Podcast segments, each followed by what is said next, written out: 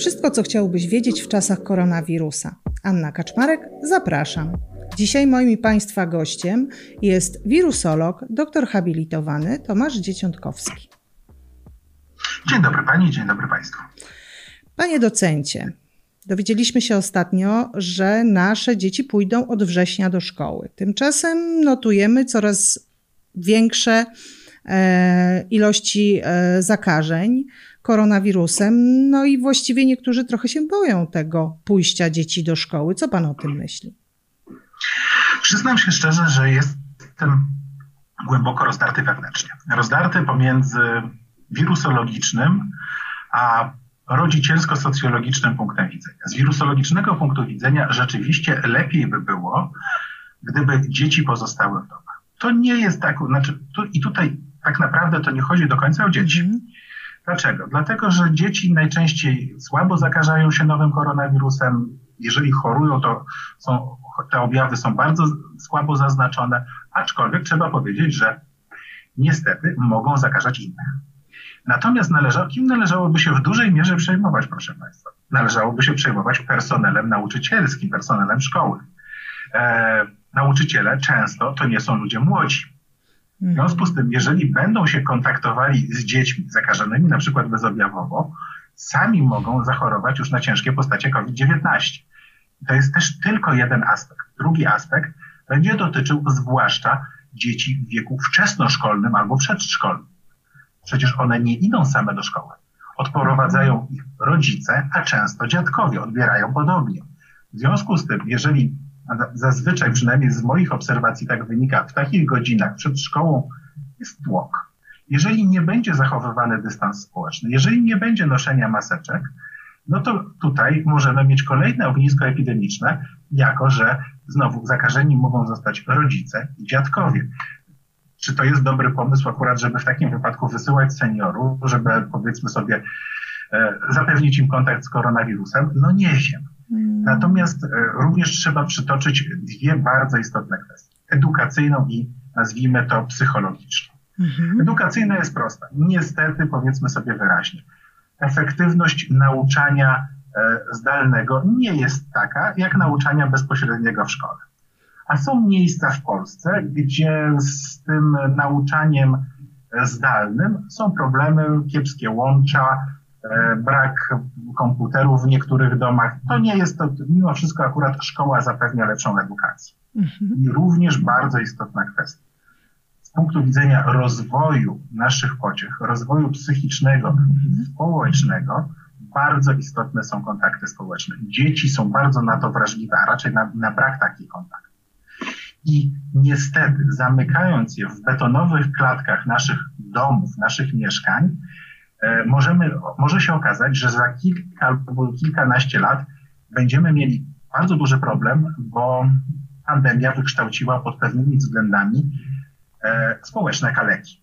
To jest bardzo dosadne stwierdzenie, natomiast, mhm. natomiast no już się pojawia bardzo wiele poważnych artykułów, które mówią o problemach ze zdrowiem psychicznym dzieci, ale i dorosłych w dobie COVID-19. E, no dobrze, ale czy Moglibyśmy, nie wiem, szkołom e, doradzić jakiś e, specyficzny e, system organizacyjny. Może, może lepiej by było, żeby, nie wiem, część klas przez jakiś czas uczyła się zdalnie, reszta przychodziła albo jakoś na zmianę, bo mamy bardzo często te szkoły bardzo przepełnione. I tak szczerze mówiąc, może to by było jakimś wyjściem, może to jest tak zwane mniejsze zło. Tutaj trudno mi jednoznacznie odpowiedzieć, ponieważ mówię, no, z, z mhm. pedagogiką akurat nie mam praktycznie nic wspólnego, natomiast, e, natomiast trzeba wyraźnie powiedzieć, zachowanie dystansu społecznego w szkołach, zwłaszcza w polskich szkołach, będzie niemożliwe. Jak to zrobić, kiedy mamy 30-osobową klasę e, i należałoby całą klasę mhm. rozsadzić w odległości dwóch metrów od siebie?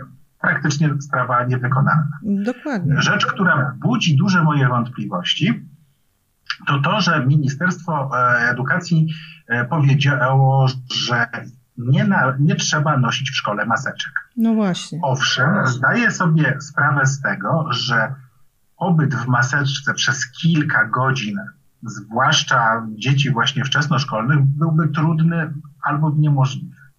Ale od czego są przyłbice?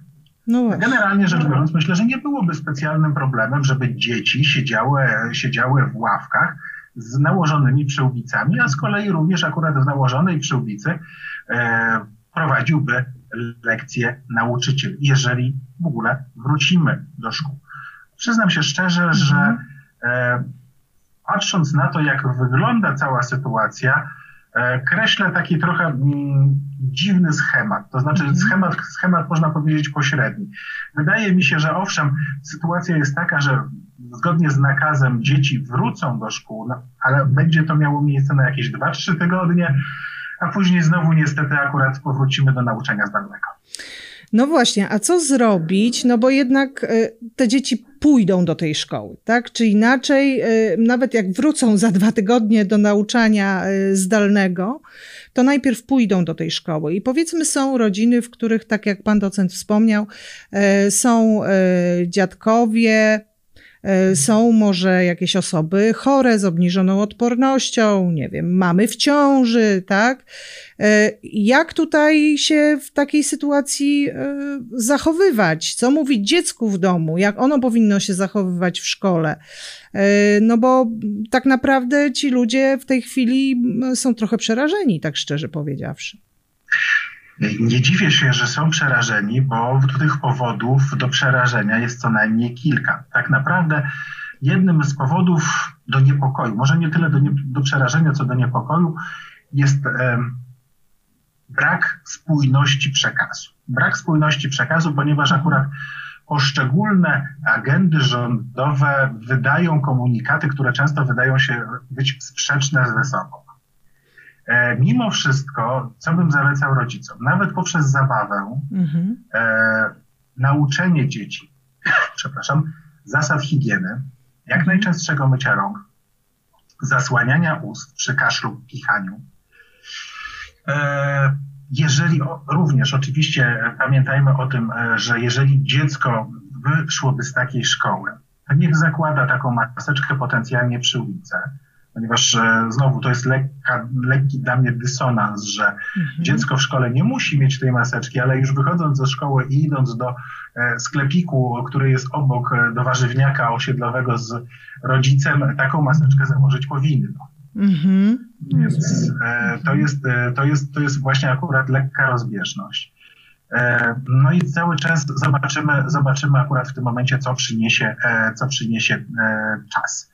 Kolejne rzeczy, o których warto rozmawiać z dziećmi, to warto rozmawiać, dlaczego dzieją się takie kwestie i również uczyć ich, e, uczyć dzieci, żeby nie bały zadawać się, zadawać pytań. Mhm. Bo zasada Oj. jest bardzo prosta. Nie, Niewiedza rodzi lęk. Lęk rodzi strach, a strach rodzi irracjonalne zachowania. W związku z tym, im więcej wiemy, tym mniej się boimy. Mhm. I również e, dosyć tutaj istotna, istotna sprawa, jeżeli zaobserwujemy u dziecka jakiekolwiek niepokojące objawy zdrowotne, e, pamiętajmy o tym, że koronawirus może u nich rozwijać się e, bezobjawowo albo asymptomatycznie, udajmy się zawsze jak najszybciej do lekarza. Ja wiem, to będzie problem. To mhm. będzie problem akurat dla wydolności systemu opieki zdrowotnej, no ale musimy dmuchać na zimne w takiej sytuacji. Dobrze, czyli e, tak naprawdę mm, istnieje takie prawdopodobieństwo, że po tych dwóch, trzech tygodniach e, wiele szkół e, wróci do nauczania zdalnego. A co pan myśli? Bo na przykład no, podzielono Polskę na, na powiaty czerwone, żółte, zielone, tak? I teraz to może w tych czerwonych powiatach w ogóle nie powinna się ta nauka rozpoczynać. Znowu, tutaj kwestie to już dla bardziej decydentów politycznych. Natomiast mm. teoretycznie tak, pomysł z podziałem Polski na powiaty hiperepidemiczne mm. nie jest wcale zły. E, natomiast jest jedna bardzo zasadnicza kwestia. Jak tego przestrzegać i jak to kontrolować? Jesteśmy w tej chwili mm. społeczeństwem, nie tylko my, ale w ogóle, społeczeństwem bardzo mobilnym. No tak. E, myślę, że nie raz, nie dwa, nie trzy zdarzają się ludzie, którzy dojeżdżają po kilkadziesiąt kilometrów do pracy, żeby mieć tą pracę, w ogóle ją mieć albo mieć ją lepszą. No i teraz wyobraźmy sobie sytuację. Mieszkamy w powiecie zielonym, pracujemy w powiecie czerwonym. Albo odwrotnie.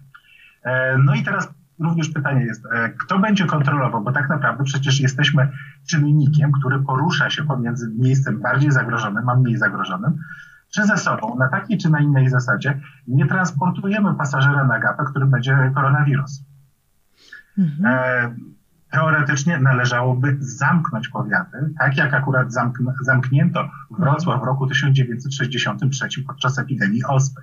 Natomiast obawiam się, że z wielu powodów będzie to prawie niemożliwe. W związku z tym pomysł jest sam w sobie jest bardzo dobry, bardzo słuszny, -hmm. Natomiast, natomiast widzę pewne problemy z jego realizacją. No dobrze, ale czy właśnie tam w takich miejscach, gdzie mamy najwięcej osób y, zakażonych, y, czy, czy tam należałoby te szkoły otwierać? E, nie wiem. E, z drugiej strony trzeba też wyraźnie powiedzieć, że przynajmniej w ostatnich e, czasach miejscami, głównymi ogniskami epidemicznymi były albo wesela, albo za, zakłady pracy. Mhm. O szkołach jeszcze nie mówiono. Być może oczywiście wynika to z tego, że mamy wakacje. No tak. No cóż, przepraszam, zabrzmi to może akurat w tym momencie bardzo brutalnie. Być może akurat jest to kwestia eksperymentu na żywych organizmach w pierwszej połowie września. No, miejmy nadzieję, że aż tak źle nie będzie, panie docencie. E, chociaż, no, ja też mam duże wątpliwości e, co do tego, czy to jest rzeczywiście dobra decyzja, tak po prostu, bez, bez żadnych zmian organizacyjnych, żeby dzieci poszły do szkoły. No, ale... To znaczy, mnie się jeszcze wydaje, że bardzo brzydkim posunięciem było scedowanie odpowiedzialności za prowadzenie tego typu nauki na dyrektorów szkół. Dyrektor, dyrektor szkoły nie ma wiedzy epidemiologicznej, w związku z tym ma zresztą tłum innych rzeczy na głowie, e, żeby, żeby robić mu tego typu brzydką niespodziankę, że będzie musiał podejmować taką decyzję. Niezależnie czy w porozumieniu z lokalnym sanepidem, inspektoratem sanitarnym czy czym, czymkolwiek. To powinno być, powiedzmy sobie, zrobione, zrobione na zasadzie sztywnej decyzji na poziomie daleko wyższym. Być może wojewódzkim, ale chyba najlepiej jednak centralnym. Natomiast, e, natomiast jak to zostanie rozwiązane, nie wiem. E, przyznam się szczerze, naprawdę jestem bardzo głęboko rozdarty jako rodzic, mhm. e, no i jako wirusolog. Nie wiem, co akurat w tym momencie byłoby lepsze. No tak, najlepiej by było, żebyśmy mieli wysoki poziom nauczania i, i z drugiej strony byli bezpieczni, ale tutaj chyba do końca niestety nie da się chyba, tego chyba jest, chyba jest to nierozwiązywalny problem. Miejmy nadzieję, że życie nam pomoże go jakoś rozwiązać. Dziękuję pięknie. A ja mam nadzieję, że, że jeżeli życie nam ma pomóc, to nie w taki sposób, o jakim mówiliśmy ostatnio. Nie, nie, nie, nie, w taki nie. Myślę, mam nadzieję, że w lepszy. Dziękuję pięknie.